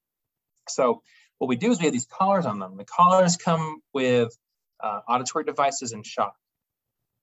So what's going to happen is when we draw these lines, so we draw a line anywhere on a map, cattle are out walking around eating grass and they come into a management zone. And this, the first management, management zone is purely sound.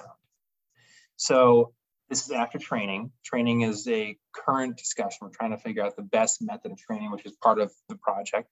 But after training them, the individuals should come into the sound and they hear it. And it's going to be bimodal. So they'll be able to have a sound for each ear. So if they come in and it's on this side, they come in to the sounds on the right side of them, they'll hear it and they'll be like, oh, bees. And then they'll careen the opposite direction and then just continue on their merry way. And so this creates an opportunity for us to give the cattle the opportunity to choose to avoid something, which is a very strong behavior. It's only going to come down to sort of honing that behavior that allows us to prevent it. And so if they were to keep continuing, so within training, you'd have this management zone that's just sound, and then it moves on to a management zone that's sound and shock. So they go through the sound, they're hearing this, and then eventually they come to a point where they're hearing it and they're being shocked. And then they learn that, oh no, these things are paired. So then they run near away, and then as soon as they leave the management zone, the shocking management zone, it's just sound, they run away. Uh, and uh, like you know, there's a lot of concerns over whether like the shock's going to drive them nuts, but there's you know this fail to prevent them from being you know shocked into insanity. Like after a certain amount of time, this the shock stop. Uh, these fences are one way, so once they pass through both management zones, they are technically they've moved through it. But in a lot of contexts, you might have more fences behind it that keep preventing them. And these fences sort of act as like a a passive collect, collector or trapper. So they can move one one direction and it gives them all these signals. But the other direction, there's nothing.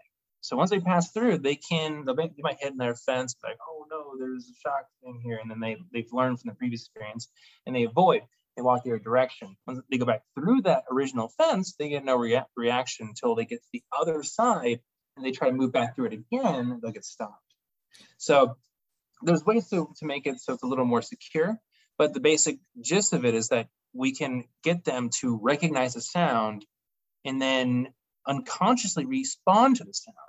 Uh, you can think of it as like a, like a Pavlovian response. So like, uh, you know, the whole story of ringing the bell and the dog starts to salivate because it thinks it's going to be fed. Same exact concept.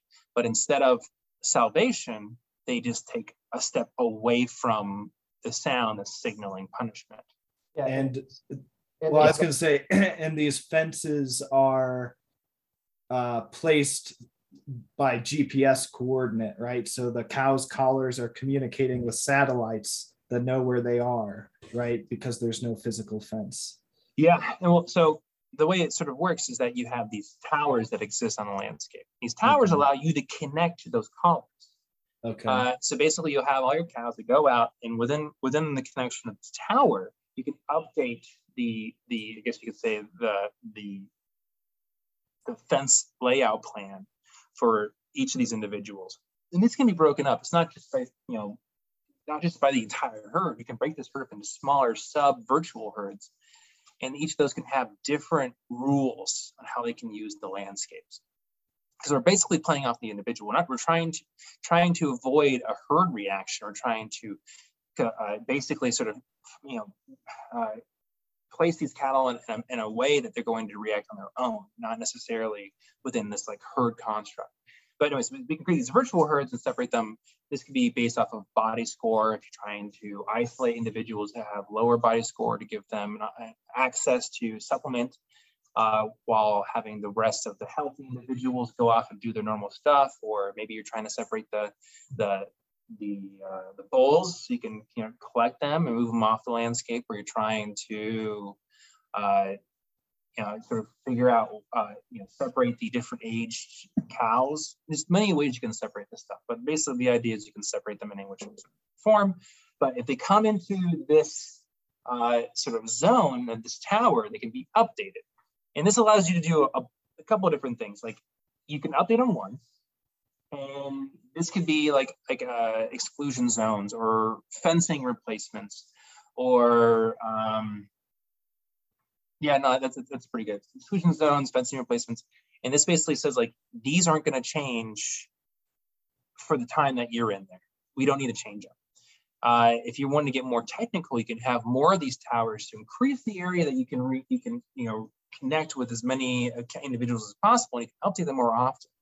So you can change the fencing and do it con, you know consistently. So you'd be like, okay, cool, individuals, uh, we're gonna do, we're gonna block out this area, this fence. And then we're gonna create an opportunity where we can trap you on the other side of this of this fence as you access a water source. And then you originally you couldn't access the rest of the of this this pasture, but now because we're allowing just you to go, whoever goes through this area to this water source to have access, they'll be trapped as they come to water because it's one way. And then they are stuck in that new aspect of the pasture. So you can more optimally control where the cattle are going. So no longer is it just sort of like we have you know this huge area and of cattle in it. It's like we have a bunch of slivers or slices of that area we can put cattle in. And that requires us to have constant connection with the cattle or at least with their collars. So we can update it more often, depending on how often we want to create new scenarios or we trap them in a new ask, new part of that pasture. So it, it, it's two different ways. Like if you're interested in protecting habitat, you could just do probably one tower. If you're interested are micromanaging your, individuals, you need multiple towers to make sure you cover the area, and make sure you capture these individuals. And once they get used to associating the uh, the the bee noise with the shocking, then they won't have to be shocked anymore. They'll just go the correct direction just from the, the bee noise itself, correct? Well, it's, it's it's not necessarily a bee noise. That was an analogy. Mm-hmm. It's I think yeah. it's more like a ring. So they're just trying to associate them with a ring. But yeah, it, once they associate with that ring, they shouldn't need to go into the shock zone anymore. And like that's a big topic that I've been trying to consider is how do we sort of create stimulus control for this? Because stimulus control is an idea that like uh, say you're training a dog and you want to give it a signal. You say sit, and you want the dog to sit immediately. That's called signal control or stimulus control. So you want to create a stimulus and then it reacts to it immediately. To do that, there's that's usually usually use positive reinforcement. You can shape it to a way that it's almost immediate to where they react. But with negative reinforcement, you're giving them the opportunity to make a choice. So trying to figure out a way to encourage them to make that choice faster is interesting. And our, our current method that we're going to try is giving them as many opportunities. I feel like opportunity is the word of the day. We're giving them as opportunities to, to run into virtual fencing as possible. So for our, our training regime, we're going to create uh, ran every day for the course of X amount of time uh, we're going to get, introduce them to a new random placement of fencing. And this will allow them to sort of walk around and constantly run into it, and they'll have more opportunities to avoid or to choose to avoid the shock without as much, you know, as much desire to cross that. Because we want to mm-hmm. remove that. We don't want them to think like, oh, there's food over there. I'm going to go over there. We want them to not think at all. So we'll have small blips that really don't have as much incentive. It's constantly changing. There's there's no uh, visible attachment to why they're going to avoid an area. They walk up to it, they hear a sound, they have no association with anything. This is a totally new area. They've never seen a fence before. There's nothing to focus on, no water source, no fencing, no uh, forage, more forage available in one, particular location, nothing. They're just cueing off of the sound in the relation to the shock that removes that sort of like confusion, that mix up when they're trying to make a decision and makes it more streamlined. So that's my, our attempt at trying to fix this stimulus control issue to make it so make it more exact. So that's what it's one thing we'll be testing out uh, with our pilot study and our current studies. We're going to look at long term how that plays out with our herds. Nice. That is a super interesting concept. I, I like I like that a lot. Yeah, and another thing, hell, I went to school and I, I came back because I wanted to do animal behavior, and here I am training herds of cows. Yeah, hell yeah. and uh, so I guess how far away do you see this from being like large scale implemented? Well, I, I mean, there's a lot of ways it can be implemented. So I view the direction that the US should take is implementing these things on all public lands because uh, this only makes management of these herds better on these public lands, but better for the rancher, better for Forest Service. Uh, but both can have basically a breakdown of of use. Uh, another thing we're looking hoping to look at is um, sort of pairing these GPS points, these heat maps, GPS points to utilization, and then that'll better help us understand sort of how utilization sort of spread out across the pasture and then adjust accordingly, trying to sort of shape utilization, make it more continuous across one of these sub pastures, you know? And right. so that's one aspect. And then also accountability is really useful. So we know where cattle are and we can move them around. And there's a more systematic process instead of hoping that, uh, you know, that the cows can move you know the majority of the herd to the next pasture and then spend the next like two weeks trying to collect the rest of the herd and then move them to the pasture. It's you move the entire herd within a couple days instead of you know two weeks. So that's also very useful. It's very very systematic. And so I, I imagine like that's how i want to see it used in the us in uh so the, we use the company Vence's product Uh, in in uh, Australia, they use the company Agersens. I think that's what it's called. I hope I'm not butchering that. Uh, but they have uh, a lot of government back uh, uh, back. I was not back. They have a lot of government support over um, implementing this across the entirety of of Australia. So like you have you know seeing a similar process across the U.S. would be very useful, uh, or at least if we copy them. We, we do have uh, NRCS grants that can support that, and a lot of our agency personnel are, are really pushing and driving this to see sort of a continuous sort of um, grid in a sense, a, a, large scale grid of, of um, towers across our public lands to make sure this can be done. But uh, that's going to be you know, far off in the future. I'm not 100% sure how quickly that'll come into fruition. Hopefully, by the time we finish our work, we'll have everything to make sure that uh, any rancher who's interested has everything they need to get going. Yeah, that was going to be my next question of like about how soon uh, could you think these things would be implemented? But of course, you're still in the the research process. The you know. Yeah, I, am still in the research process, but there are people in the U.S. who there are ranchers who are implementing this in the East, in Montana, in various universities. Uh, it's not we're not the only ones doing this. Uh, it's if anything, it's a collaborative approach. We there's none of us are dead set on taking the glory of virtual fencing uh, I think we're all just sort of desperately trying to make sure that this technology is available to anybody who wants to use it because of how valuable it is. Uh, and like we have uh, working groups that are approaching trying to approach, if anything, how we're going to approach using this from a research perspective, but also uh, how other universities want to, what their questions they're trying to answer, uh, our university is also interested in doing an economic sort of breakdown of the use of technology, seeing how much you can save by using this technology. Uh, Vence tends, tends, to say you can double your profits, but uh, we want to know, you know, a rancher wants to see numbers versus just sort of like a slogan. Uh, and uh, yeah, we're hoping to bring them that information just to make sure that's like, you know, you know, because we want them to commit.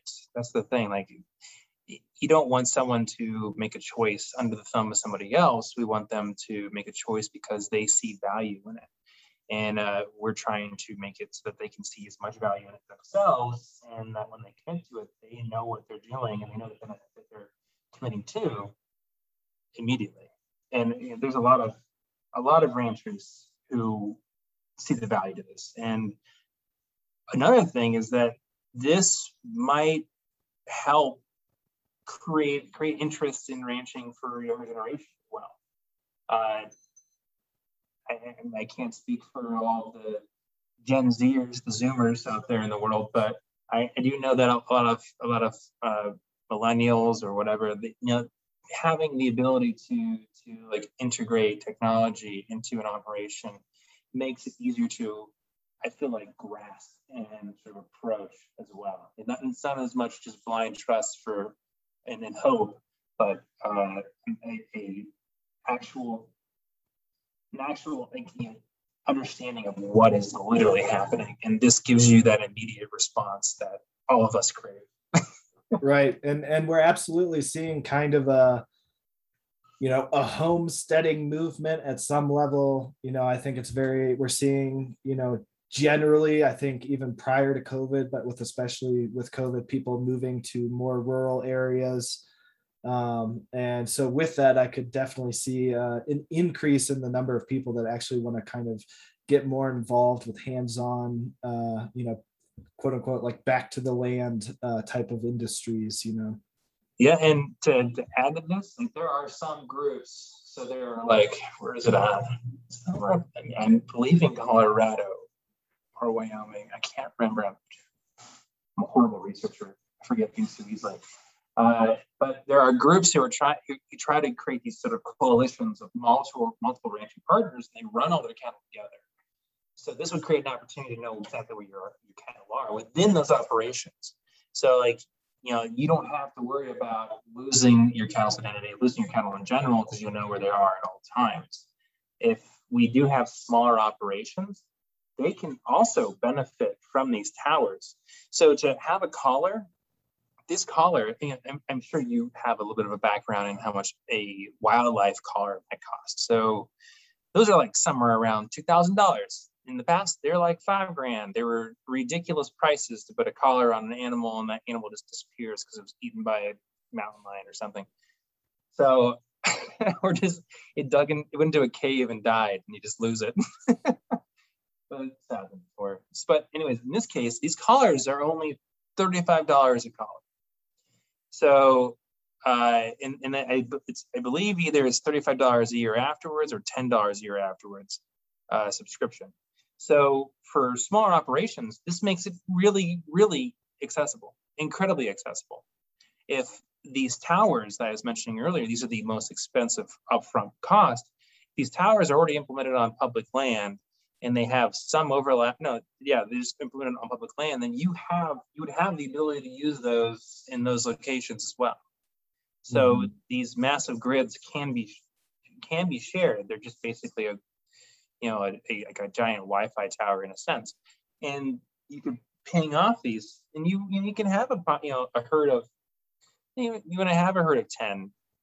You can throw them out on public land. You could share that public land with some other rancher. This is all high hopes in a sense, but could do that, and you could manage it better, and you won't have to worry about you know fighting over uh, who has what permit or what it's going to be in what location, because you could just plan it all out. It's it's it's you know this this is this is like dangerously treading on the big data sphere, but like, this can all be managed. This can all be managed.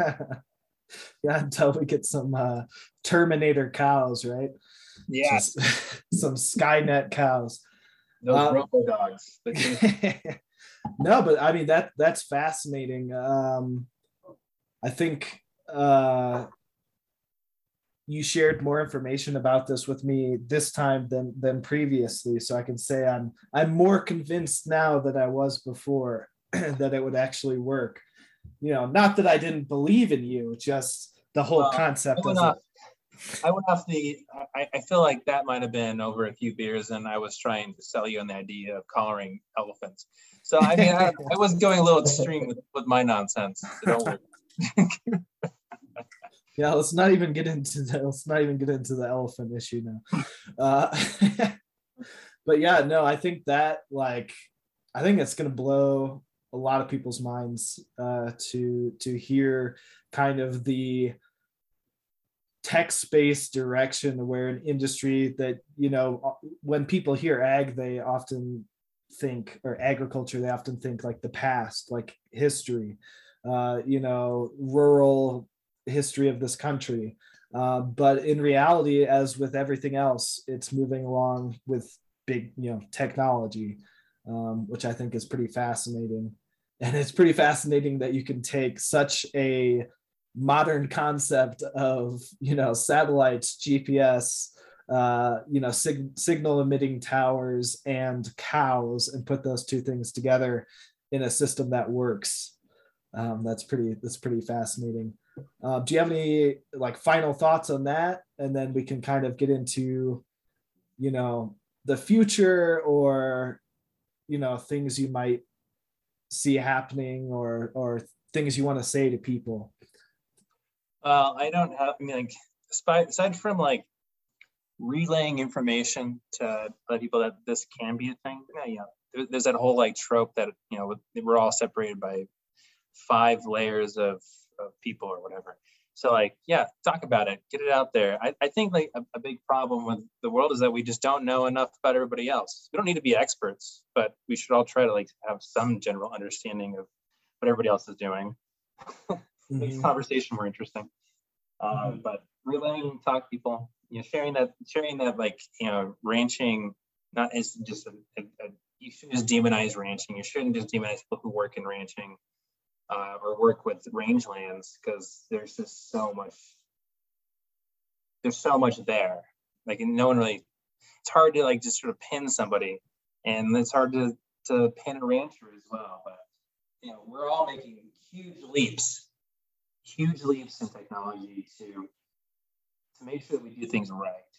And that's what i feel like people are not so trustful of us doing. We're, we're, we're all working really hard to make sure that things are are done in the best sense for all of us.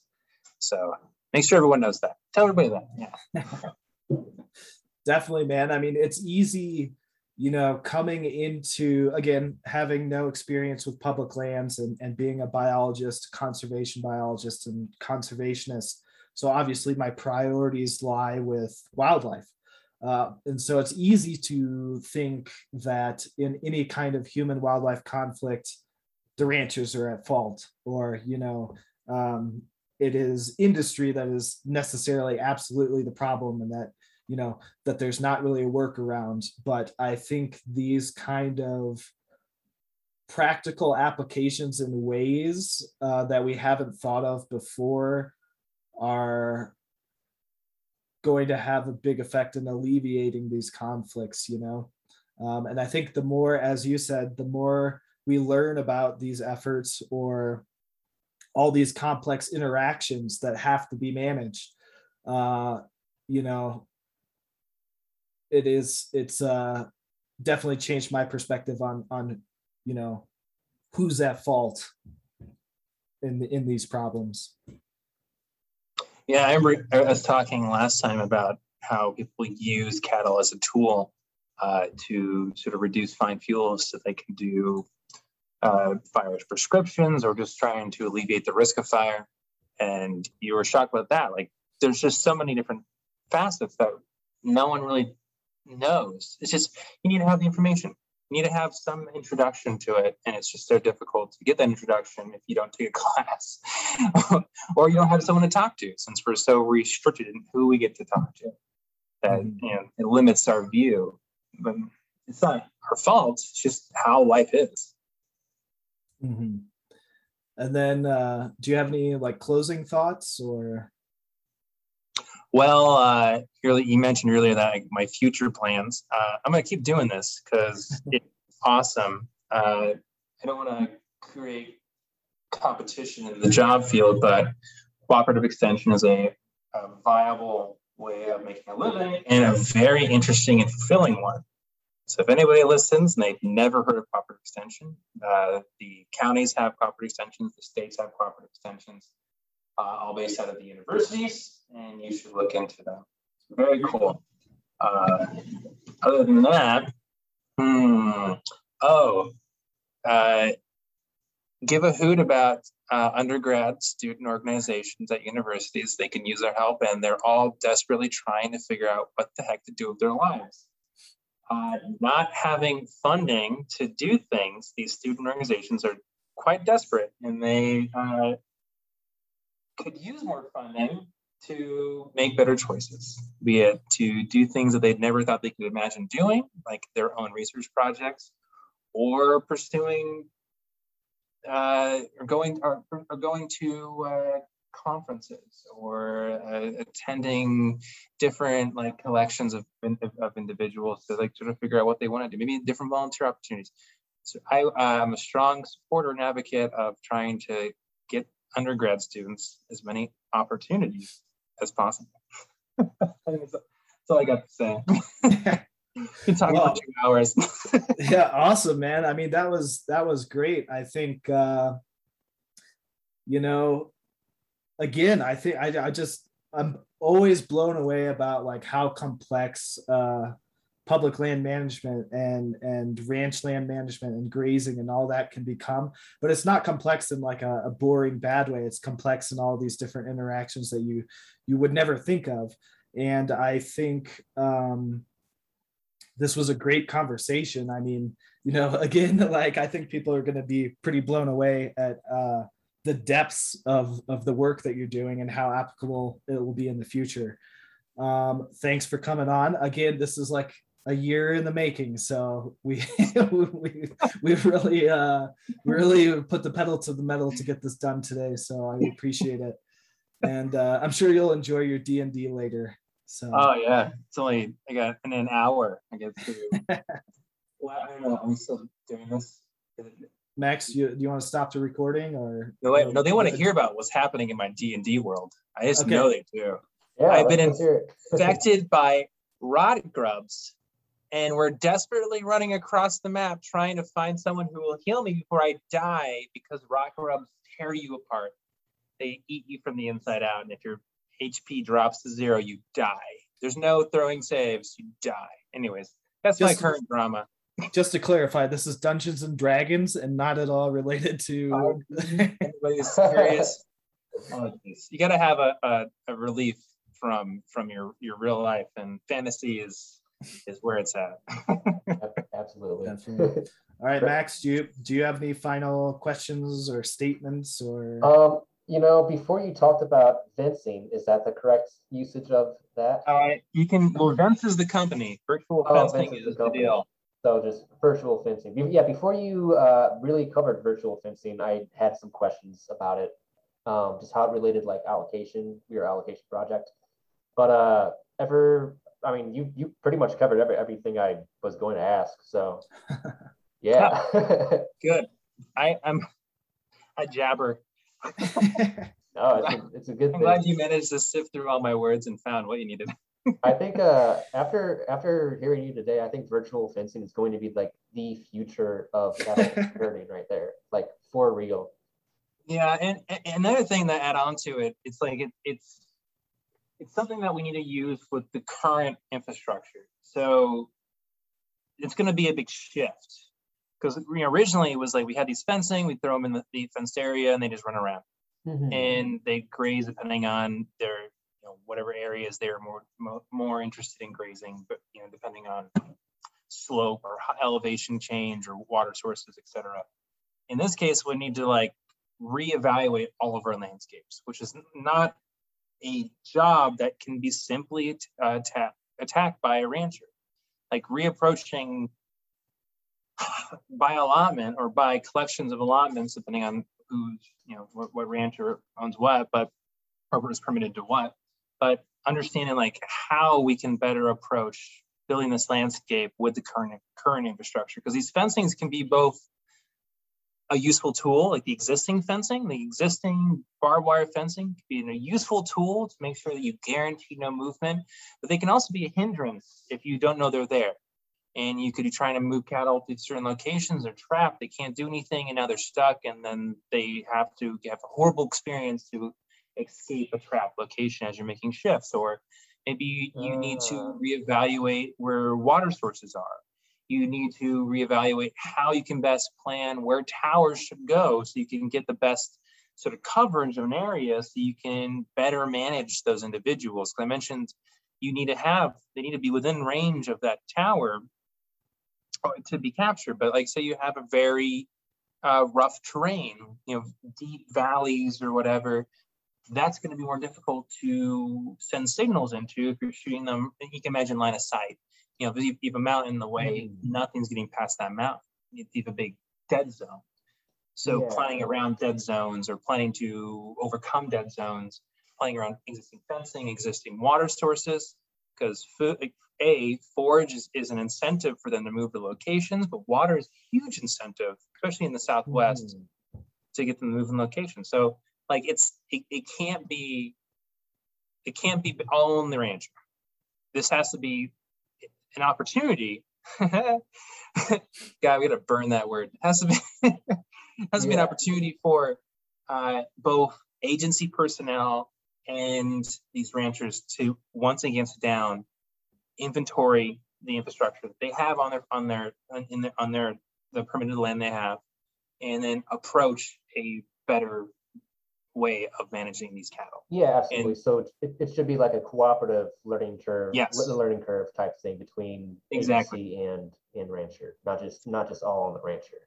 Mm-hmm. It, it- I mean, it can't just be the rancher. The rancher's, you know, he knows his operation. Mhm. That's he's an expert in his operation. He's, he's he's got a great background in what he knows on the landscapes that he sees.